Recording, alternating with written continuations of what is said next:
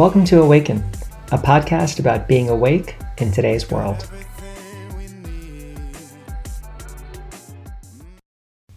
I am so, so, so excited to share this conversation. It's a chat with Lama Rod Owens and Kosen Greg Snyder, both of whom have been on the podcast before. It's about patriarchy. It grew out of a retreat that the two of them led in 2016 entitled Undoing Patriarchy and Unveiling the Sacred Masculine.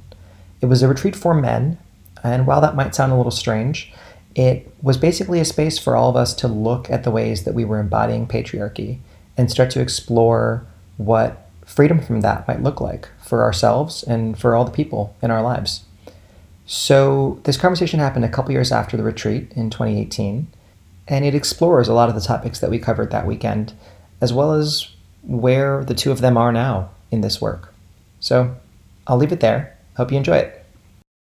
I'm sitting down here with um, Greg Snyder and Lama Rod Owens, two of our amazing founding teachers. And to set the scene, we're actually where we were two and a half years ago when these two teachers ran an incredible retreat entitled Undoing Patriarchy and Unveiling the Sacred Masculine. And I wanted to start our conversation where we did on that first day. And I was really kind of shocked, you know, coming into a retreat on patriarchy and talking about men and really talking not about what we should do differently, but talking about where it was in our lives that patriarchy was oppressing us. Um, and so I'd love to hear from both of you what is it that causes patriarchy to oppress men, and why do we need to start there? Well, I was just doing a men's group in Durham. We did, it was like just a two hour gathering. Um, it was about 22, 23 men. It was beautiful. And then at the end, you know, we were going around, um, people were sharing, offering feedback, and one of the men, you know, offered something that I intuitively knew but had never articulated in that way. But he was like, you know what? This work is calling us to be more than just allies. It's calling us to actually go into ourselves and take care of ourselves. Yeah. And he was like, that's what's going to create sustainable change. You know, is actually healing ourselves and doing this work with other men and then working with women, not for them to do our work for us, but f- to have them kind of reflect back the work we still have to do for ourselves. You know, and I was like, wow, that was actually really opening mm-hmm. for me, you know, because sometimes I get really lost in trying to figure out what this work is. But that was it for me, even though I forget the question. the question, no, that's that's right along the same lines. Is uh-huh. why do we need to start with our own suffering? Correct. I knew I was going somewhere with this. and so that reflection actually helped me to think about the ways in which we actually have to take care of our own suffering first if we want to impact these larger systems of violence. You know, and that work is slow and it's monotonous, but it's lasting. And that's what I believe in doing this work. I just think that's what I'm committed to doing. Like I want to do more than just show up. I want to actually change, you know, the ways in which I'm violent towards myself and others. Yeah, I was. I'm. When you asked that, I thought about something that um, that I read in Bell Hooks: The Will to Change, and she has um, she had this sentence that just pivoted me completely, which was she said, "In patriarchy does not allow for the love of boys." Mm-hmm. Mm-hmm. Mm-hmm. And that was a you know it's exactly to your point. It's something intuitively I understood, but no one had ever said it because the opposite actually gets said. That men are revered in patriarchy and and there is true. If you're a certain kind of a man, you are revered and you're celebrated. But the fullness of a boy is hated mm-hmm. until they become the man that is then revered. Mm-hmm. And that is the trauma of being forcibly cultivated into a patriarchal man has to be dealt with. Yeah. Hmm. We have to actually deal with that in ourselves because we don't we can't be gentle with each other. We can't we can't be gentle with anything. Mm-hmm. We can't love anyone. We certainly can't love other men. Yeah. It's just disallowed. And the somebody said to me recently, well, from the outside, it looks so much, especially white men, it looks so much like you're so loyal to each other. And it's like, yeah, in a kind of war sense. Hmm. The way soldiers are loyal to each other, the way people defending privilege are loyal to each other, but not loving. That's not the kind of bond that's there. You know, in this gentle, open, vulnerable way where you can actually. How many men go to women Yeah. when they're really emotionally raw and why? So I think there's, um, I don't see any way, I actually don't see any way at all to undo the domination frame of our society without dealing with the wound of being dominated as little tiny vulnerable beings.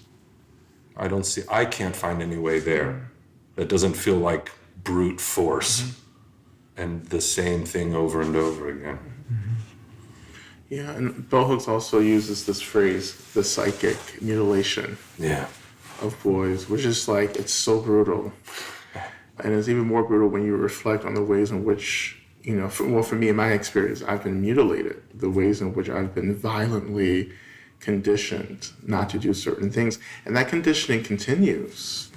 Actually, I mean, that conditioning actually came very strongly from my mother.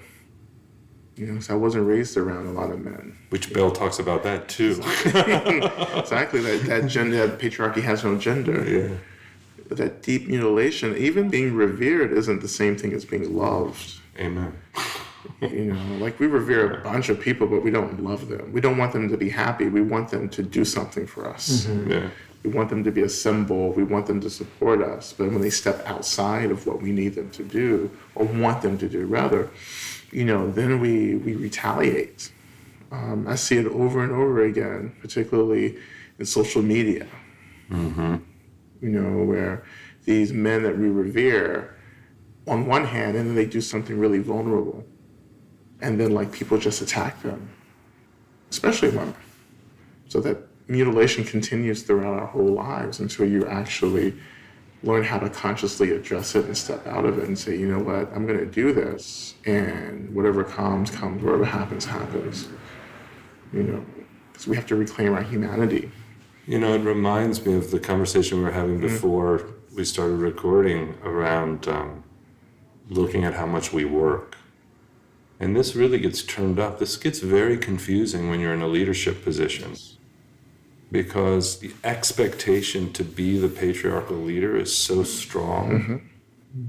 And the expectation that there that somehow you have these limitless shoulders that can be mm-hmm. piled onto until you mm-hmm. just collapse is it's just there. And um, and to stay in a to stay in an upright space mm-hmm. but also to actually stay in a vulnerable space mm-hmm. which you know when i look at my own internalized patriarchy i'm not that great at you know? I i am more inclined to take it on mm-hmm. because that's my training because not only is it patriarchal it's a german protestant patriarchy which is just you just work until you die.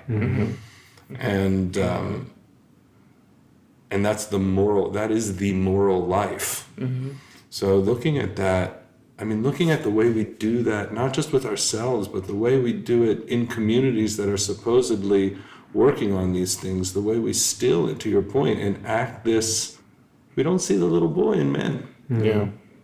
we in the same way and not to in the same way that we refuse to see the victim of misogyny in women the mm. little girl in women that that had to deal with misogyny all the way up through their entire development. We mm. have to we have to be able to see that when we're looking at each other and we have to be able to see the boy that had emotionality beaten out of them in every grown man. And when they're acting in certain ways that seem absolutely stupid, we cannot forget that. You mentioned the inability of men to feel close to other men um, as one of the effects that men, you know, feel in patriarchy. Um, what are some of the other ones? We talked about things like inability to feel sadness. And for me, that's really alive in my practice right now. Is just as a really primary practice, holding space for my own sadness, um, and intimacy with other men. Uh, I loved your comment about men always running to women whenever they have strong emotion, right? And, and it's um, with the more intersectional frame, there's really men really have to end up running to their primary relationship if they have one, and most of the time to deal with strong feelings.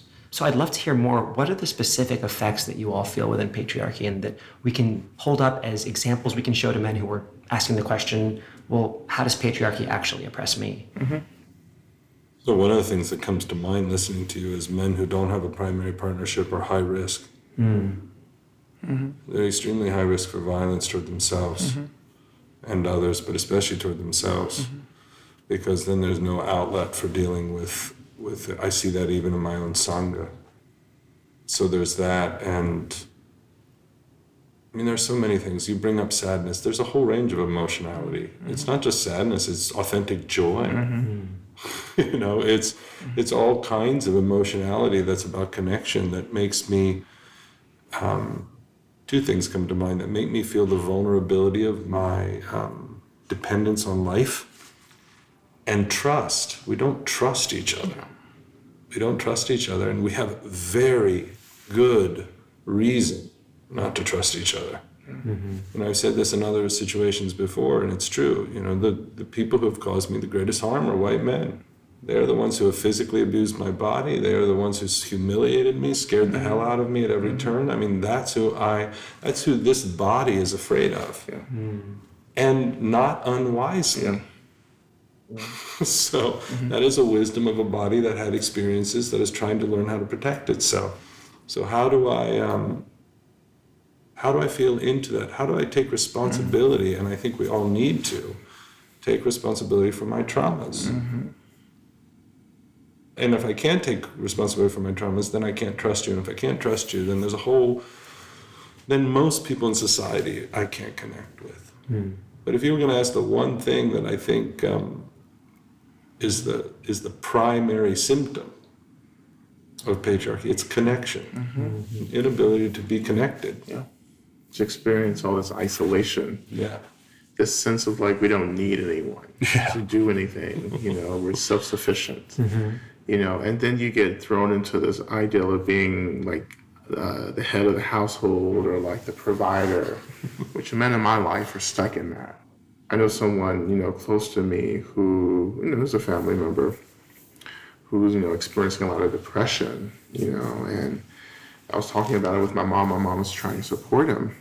And one of the things that like I was trying to communicate is that what he's experiencing is being completely like divorced from this belief or this kind of promise that he at this age in his life should be like on top of everything. And he's not. You know? And you're there supporting him. And that has an impact for him. It's, you know, this really severe emotional impact that he's a failed man. Yeah. You know, and a failed man is a very dangerous man. And I think these kind of men are, although kind of men who are radicalizing right now to reclaim their patriarchal spot, they think that they have to commit these acts of violence.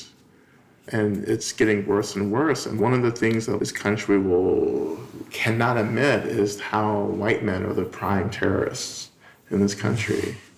I'm just looking at Don Lemon, who just this week just made a side comment on TV on CNN about that same thing, how white men are actually the terrorists in this country, and then people just lost it, mm-hmm. you know. And then on the other side, people like, but look at the statistics. look at the violence that's, that's happening. Like, how many armed gunmen have been white men? All of them. you know, except for like maybe like I think maybe two in the past couple of years, but like overwhelmingly, women aren't doing this. And men of color aren't. Yeah, There's probably two or three in the last 30 years Exactly. that are men of color. yeah. You know, and like we can't, patriarchy can't even allow us to admit that there's a group, uh, a, segment of our society that actually needs really severe intervention right now. But that's the last group that's going to get it. So that kind of like bypassing of our own pain and not actually having the resources to take care of that pain is actually quite dangerous. And that's, you know, it's also been my experience. So it's been like a learning for the past, I guess, 15 years or so, you know, particularly with the help of like meditation you know, loving kindness practices, you know, in particular, is like kind of trying to restore my empathy with myself. And I still have a lot of work to do. Absolutely. You know, I'm trying to model that work for other men. I read this quote a couple of years ago that went something like Men create elaborate rituals in order to touch themselves and to touch each other. Yeah, like football. Football. you know, and I see, and you see comedy shows or whatever, sketch shows like riffing on, on that quite a bit. But I was like, that's very true. It's like we have to create these intense things in order just to touch each other in a way that we won't be accused of being gay. Yeah. But it's what we want. We want to be close to each other. We want to be intimate with each other. Not sexual intimacy, but you just want to be close and to feel that you're in connection and emotional intimacy with another man because you feel so alone. Patriarchy really cuts out that in between space of intimacy that doesn't need to be sexual. Yeah. And, you know, for many people, even what that exploration might look like and all, you know, all the different ways it could be explored is just totally off limits. You know, one of the tragedies I've had to accept about patriarchal conditioning with myself is accepting the reality that no matter how much work I do, I will probably never fully cross that space. It is such brutal territory. Mm-hmm. It's almost as if it was brutalized so young that it wasn't allowed to grow in the first place. So it wasn't like mm-hmm. something grew and then was squashed. Mm-hmm. It was never permitted. Mm. So to then try to understand a territory that was never permitted, there's not a lot to work with there. So you kind of you kind of go out into the void a little bit and try it out. And you see, and some men you trust to do that with you, and some men you don't. But it's not um, it's not just with men. I mean, this is where I think the wound is profound. Is you know, I look at I look at um, my children and the way they just hang all over each other. Yeah. You know, that just stops at some point. Yeah. You know, and it's really clear that it's supposed to stop, and it and in a thousand ways it stopped, and and it's almost as if there's no way of understanding how to get back. You know, and um, and that's a real tragedy because it's not every culture in the world, although it's increasingly become becoming every culture because we are wiping out the indigenous cultures for whom that was not the case. Yeah, I mean, just speaking of norms, in, in India, men will hold hands. Yeah. Yeah. Uh-huh. Totally normal. Yeah. No, I know. It's true. Yeah. And when you first go to India, you see that's really striking. Yeah. And one thing we did in the first workshop in North Africa, men sit holding hands with their legs interlaced while they're talking to each other. Yeah. Yeah. yeah. Well, we did that that weekend. Yeah. That was actually what we closed with the second Yeah. day. Maybe it's worth explaining what that was, that practice was. Your knees are interlaced. Your legs are actually interlaced, Your where legs are one leg is between the other two of the other. So you're very close. Very close. And then you had the option whether to hold hand, actually hold hands with Right. each other. Right. Yeah. Yeah. Which that alone, if nothing were to be said at that point, is striking. Yeah. it was striking. I have a very clear, clear uh, memory of it. Yeah. Yeah.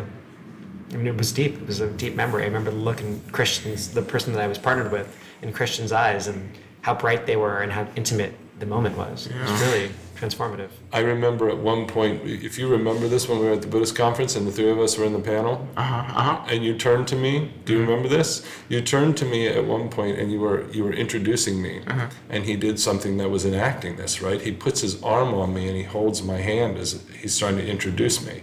And then there there was this immediate that came up, right? And then I said, actually, I don't care about this.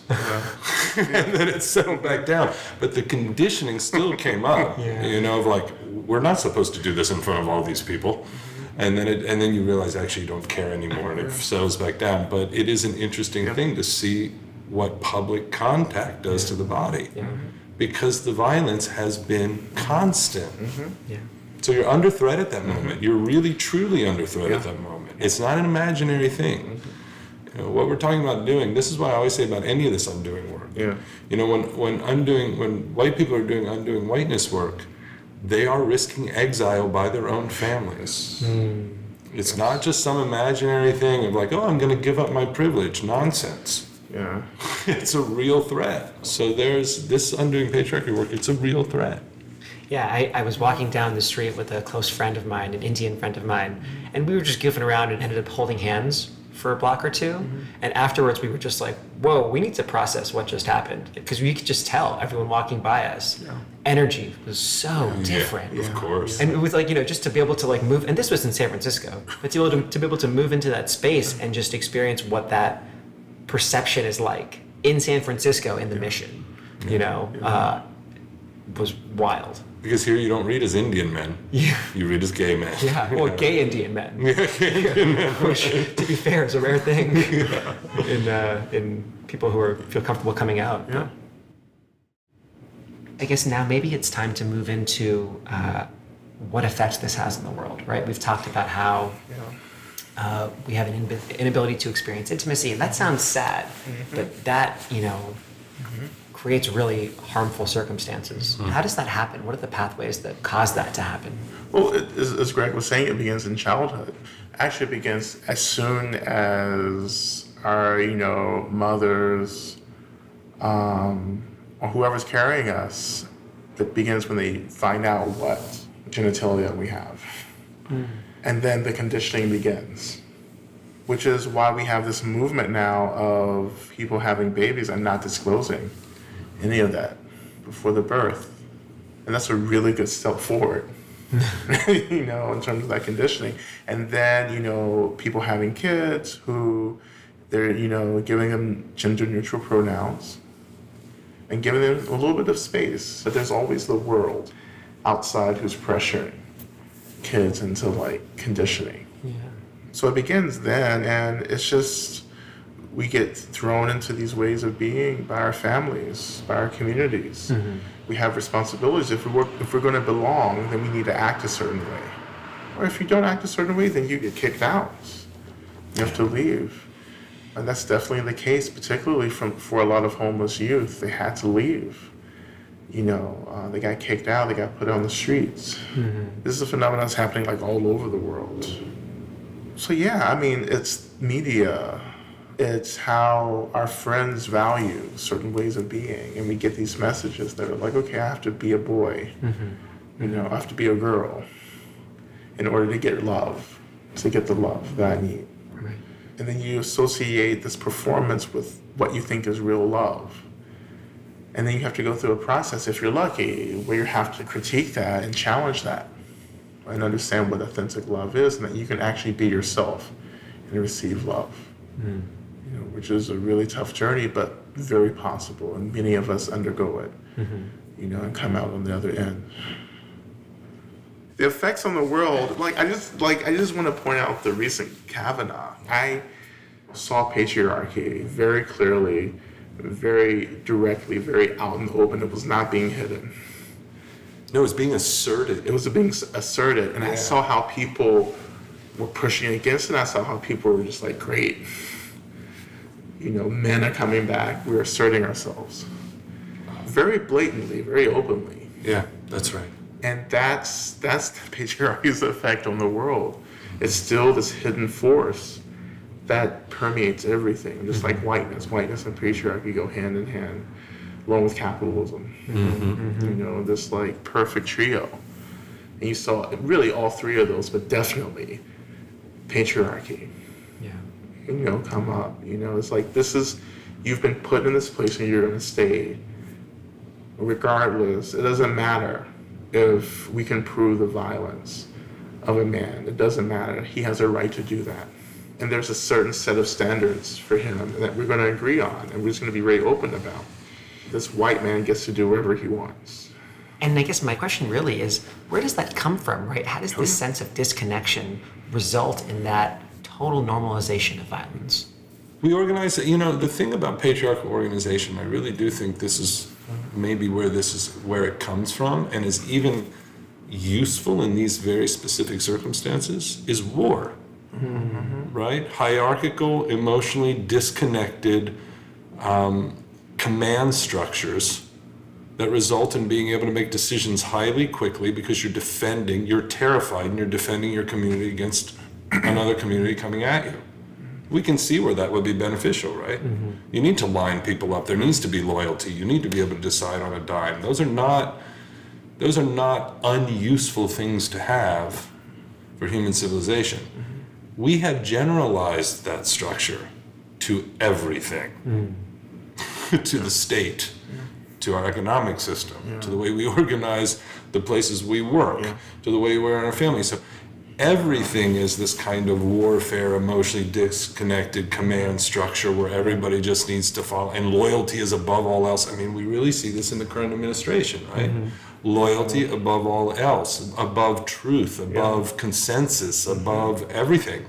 So I think we have a lot of work to do at the societal level of the rightful place of things. Mm-hmm. you know, so are there places where hierarchy is useful? Yes. Is it needed everywhere? No. When is consensus the appropriate thing? When are slow mm-hmm. processes of mm-hmm. coming about the right way to do things? Mm-hmm. When is a command structure appropriate? You know, all of these things and actually doing the discernment work and just instead of just we default to the white patriarchal capitalist command structure.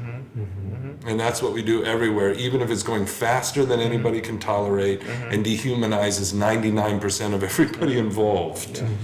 So, in that sense, I think it affects everything. Now, with that said, and everybody, with that said, it privileges a very particular kind of person with a very particular embodiment. Mm-hmm. When it's full, when it's in its full blossoming, it looks like the men who are currently in power. Yeah. That's what it looks like. It looks like straight white men who are accustomed to either the military or capitalist corporations, which function, let's face it, the same way. Know, So, in that case, the primary effect it has is the silencing of the subjectivities of everyone else because you don't listen to privates mm. in a military. Mm-hmm. You don't listen to working class people in that kind of a structure. So everybody, you don't listen to people of color. They're a nuisance. And look at the way it's being treated, right, by the current administration. These people are a nuisance in the way of us getting the things done we need to get done. Mm-hmm. And so that, and that's the harm it has. It's easy to get things done when you're disconnected from your body, disconnected from your emotionality. Yeah. If you can numb that and let the mind just do whatever it wants without the body, it's great. You just charge forward, and as you're objectifying yourself, you're objectifying everyone else around you. So people don't have agency anymore. You know, so you do whatever you want. You can say whatever you want. Yeah, so what? You've survived violence. You know, it doesn't get over it. Yeah. You know, we got over ours. you know, that was the message, particularly during the Kavanaugh trial. It was like, get over it. This happened when you were 16. Get over it. You two were teenagers. Get over it. People can change. Yeah. But that's different sets of rules with different people, though. You know, white men get one rule, and then men of color get another one. Mm-hmm. And then it's also how patriarchy continues to perpetuate the binary. There's either only two ways to be a man or a woman. Mm-hmm. And we don't want to be a woman. Women are there for us to subjugate, to classify, to like organize, and to dominate. Mm-hmm. But when you have a spectrum of gender identifications, that ambiguity actually disrupts patriarchy. Patriarchy is about hegemony, clarity, straightforwardness. But when you start talking about blurring that, then that's really uncomfortable. And I see many men just being out in the world when men see things that are really uncomfortable. I see that terror. Oh, yeah. It's terrifying. It's terrifying. you know, you see that look, you know, um, and and you're like, wow, that's really uncomfortable. There's also that space where violence can erupt. You just don't know what's going to happen when someone's terrified in that way. And I think, and I have this also this theory that like you know people see that men see other men being free, and they see it as a judgment against them. or just a judgment against them, um, chaos. Yeah, yeah. Like if you're there being a full human being, Yeah. I don't even know what that. What is that? I need to get you back in order. Yeah. hmm If I have to be in order, you have to be in exactly. That's what. you know. So, what does healing look like? What are practices or what are approaches? I mean, how do we heal from this, maybe individually first, if not collectively? But whatever's alive for you. I don't think there is a. Um, I don't think we can do it individually. I think we have to surround ourselves with men who, just like in the Buddhist community, you have to surround yourself with people who have the same vow. Mm. You have to surround yourself with people who have the same vow.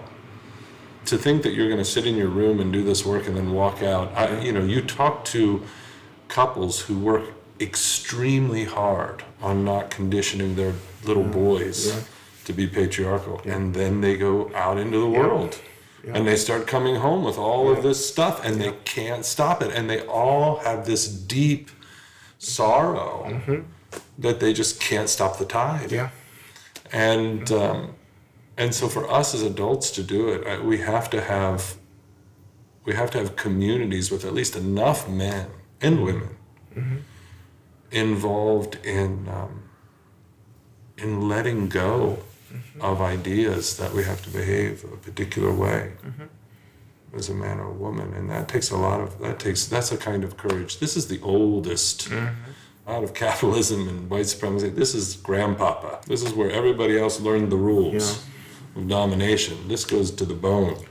The amount of courage it takes to face this, we need each other. Yeah. Hmm. Knowing Lama Rod's running around the world doing this work encourages me. Knowing that you're doing this, knowing that people are doing this, it actually allows me to say, okay, there's a space of possibility. Yeah. Mm-hmm. That if they weren't there, it is their being there that allows me to be. Yeah. Without that, it's just strangulation. I met a choreographer yesterday on a panel, and he's using dance hmm. to do undoing patriarchy work with boys. Great. in the very same way that we're doing, you know, here at Brooklyn's Zen, you know, and it was just incredible. People are getting it and using what they've been trained to do in order to get to boys. They're acting people doing this, you know, undoing patriarchy work. You know, there's all kinds of folks. They're like chefs doing like these cooking programs for boys. It's like it's unreal. Yeah, it's you know, I would love my vision is to one day just get us all together Wow. people who are really doing this work in their fields with men. Yeah. You know, to kind of talk about what that looks like and how we can collaborate. We could do that. Yeah. no, I'll, I'll add that to the list. you know, but the healing, the healing is so like I was so I, I, I'm so fortunate to be gay. You know, because it was my first foot out the door. Yeah. you, know? you know, I was just kind of kicked out of patriarchy. You know, yeah, there were really brutal things that, you know, happened that tried to recondition me, but like it wasn't strong enough. Hmm. It just it wasn't strong enough to hurt me to keep me. The more it happened, the more I was like, no, this is a. I'm definitely not staying for this bullshit. Yeah, but see, that's the funny. You must have known something because certainly being gay puts a foot out the door, but it's not guaranteed. It was not guaranteed. you know, it's not guaranteed. Even if I get completely out the door, I still carry the system with me. I just recreate it with other gay men Yeah. in a way that's even more invisible. You were talking a couple days ago Yeah. about um, women's bodies Yeah. and how you felt free to comment on that. Well, I mean, not anymore. Yeah, but, right, right. But early on, No, that was an incredible moment. Yeah, but- if you don't mind sharing that story. yeah, early on, in like in gay male communities, we just feel as if we can do and say whatever we want about Yeah. women's bodies because, like, we love women. Right. like we're not we're not these straight dudes who just like want to take advantage of them. We love women. Women are such an important part of our communities. But we were also doing the same thing, things straight men do, you know, which was objectifying their bodies. It didn't matter where that objectification was coming from, it was still objectification. You know, there was something that I had to learn to not do. But that learning not to do actually came from the ways in which I had to learn to love my own body and have agency in my own body and have empathy with my own body. And then that allowed me to have empathy with other people where I could say, you know what? I don't like people talking about how fat I am. Mm-hmm. you know, why am I going to talk about like my female friend's breasts? Mm-hmm. You know, and I was like, oh, I get it. I had to divest from that. But yeah, the healing, like going back to this healing, you have to want to be free. You have to know that freedom is possible. But if you don't want that freedom, or if you don't have the courage to take that, then you get bound in these ways, and people die really miserable. And this is like anyone who doesn't take the initiative to be who they are, but particularly men. You know, and I've had definitely situations with my father where it was very clear that he would make different choices if he could. And I think sometimes our conflict in the past has come out of me making those choices and how that has been labeled irresponsible. And that's one of the retaliations, particularly from patriarchal systems, is that like that's like the the gentle one.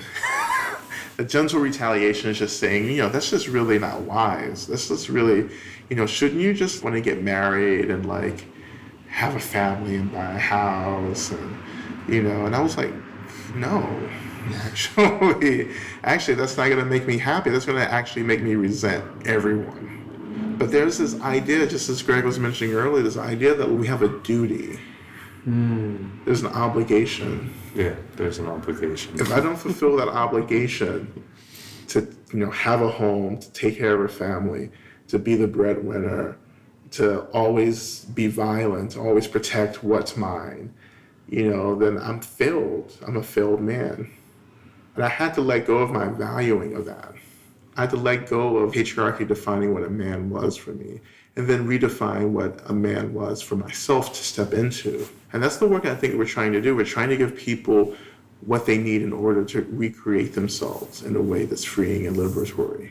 This is the second part of the workshop. It wasn't just called Undoing Patriarchy. Yeah. It was called Undoing Patriarchy and Unveiling the Sacred Masculine. Do you want to speak to that? I mean, what, what does that look like in today's day and age? Well, just to maybe to bridge from the first question, which is around healing, into this, I think the first thing that, and this can be for three and a half minutes over a beer in the beginning, mm-hmm. but just being willing to have vulnerable conversations about what what it actually feels like to be a man in the world. Yeah. What do I feel? What does it feel like to live this way? To do exactly as as Lama Rod said mm-hmm. about you know I need to uphold these responsibilities, and so many men feel like they're constantly caving in, Yeah. and they're fighting this caving in feeling because they have to do do do do do, mm-hmm. and um, to be able to just give voice to that mm-hmm. and say it and be vulnerable and actually be vulnerable. You know, this is a little bit of an aside, but this habit has started happening around the word fragility in social justice circles, where it's used as a kind of um, sneer, white fragility or male fragility or whatever. Mm. We need to stop that mm-hmm. because, yes, white people are unnecessarily fragile because they're not used to dealing with race. There's no question about that. Mm-hmm. And there are other forms of fragility that come from actual trauma that show up mixed in with that. And yes, men have an unnecessary fragility because they're not having to deal with their gender, and when they're asked to, they get very angry and fragile and fight it off. Mm-hmm. Yes, and there's a fragility there that comes from histories of violence, being beaten by their fathers, everything else. Mm. Where when that's when you start to challenge the very things that they've upheld in order to deal with that trauma. Mm-hmm. You know, these patriarchal expressions are in some ways adaptive strategies to just mm. deal with the fact they've been so deeply harmed. So to challenge it and expect, and whiteness is a strategy to deal with the fact that people were so deeply harmed. That's an aspect of it too. So to just swat it away like an annoying mosquito, we can't mm-hmm. condescend to people's vulnerability and fragility, or we are enacting patriarchy mm-hmm. Mm-hmm. without question. So that's a space that I think we need to get a whole lot better about caring for. And without just letting white folks go on and on and on and, and cry every, or, or men cry every time they we talk about race and gender. That's not helpful, you know. But but at the same time, it's a tender space. So so there's that piece of the healing work. But then you said I was supposed to bridge into another question.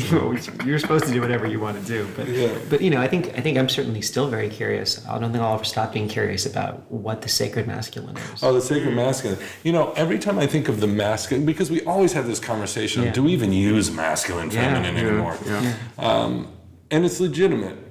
It's a legitimate question. This is where I actually think of Frantz Fanon, right? Mm-hmm. So, so Fanon said something really clearly that I think of in terms of strategic process, which is when you're colonized as an African person, mm-hmm.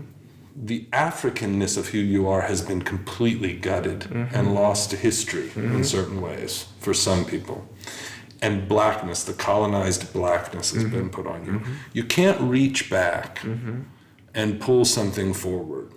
So you have to find a way to affirm the colonized identity as a bridge and as a pathway into realizing something that is not that. So for him, he said something that I think is so important. He said, I'm paraphrasing, but basically, blackness is not ontologically true, but it's historically true. And we need to take it seriously as a societal and historical thing that we need to work through. This is exactly the same as these gender designations, right? Mm-hmm. Yes, they're not ontologically true. Mm-hmm. But to think that their lack of trueness in the metaphysical transcendent sense means we can ignore them Yeah. historically is not correct. You know, we actually have to work through the fact that we have internalized, I've internalized a masculine identity. Mm-hmm. So what do I do with that? I don't just say it's not there. I have to I have to do the work of that becoming more tender and more gentle and more open and more and I do have an inclination. You don't I don't present I mean, I'm probably more, if that were a spectrum, I'm probably closer to the middle than a lot of people, but I still present predominantly masculine. So how do I do that in a way that is, that takes care of my community? Yeah. Instead of runs roughshod through it like I'm the only thing that matters. Mm-hmm. So in that way, I think, what is the sacred masculine? It's a strategy. the sacred masculine is a strategy. It's not floating somewhere in space as the true masculine. It's a way of opening up to something that we feel as sacred. Because I certainly do not feel patriarchal masculinity as something sacred. I don't feel fields of broken men Yeah. riddled by war and abuse and Yeah. violence and everything else as as where I want us to end up. That's not the Buddha fields mm-hmm. that I would like to see open up for the world. You know, so what are the Buddha fields? What are the sacred fields of men? And that's we have to move into that direction. Mm-hmm. Yeah, absolutely. I completely agree with that. I just want to be connected and healed. Rather, what I mean by heal, I want to be connected and loving and spacious, and um, I want to do have the capacity to do emotional labor. You know, I want to create, not destroy. I want to collaborate, not erase. You know, I want to honor and celebrate, not bypass. Um, and I want to be in communication with those who hold the sacred feminine, you know, as important for them. I think one of the things that I was nervous about beginning this work is was the pushback that I got from folks about, you know, there's no such thing as a sacred masculine, because that's an expression of trauma. Um, we've conflated patriarchy and masculinity together. And I find that in the groups that I'm with, it's just like it's, it's conflated because we actually don't know what a sacred masculine is, but we just know the harmful masculine. Mm-hmm. And we just label that patriarchy. And patriarchy and masculinity are two different things. And we have to begin initially with that work, is separating, you know, both of those things.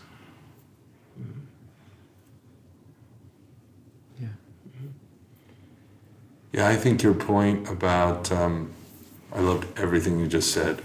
Um, your point about connecting to the people who are upholding the sacred feminine, I think this is so critical that at some point in time, letting the, um, the rush of the fresh water of the wisdom of women into us completely.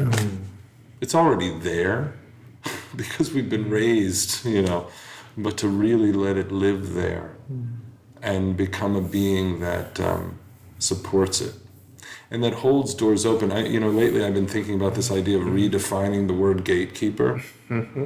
and saying actually those of us in privileged positions need to stand by the gate and hold it open Yeah. Hmm. for people who don't have that. Our job is not to do anything actually, but stand by that door and insist that it stays open mm-hmm. for everyone. Mm-hmm. And for us to also, you know, our expression in the world, we have to take care of ourselves as men and each other as men, but we also have to hold, we have to hold that door open for women and for men who don't express patriarchal masculinity, make sure everybody can walk through that door. Mm-hmm. And insist on that day in, day out, day in, day out. Yeah. Yeah. Thank you both so much for this conversation. Mm-hmm. This has been amazing.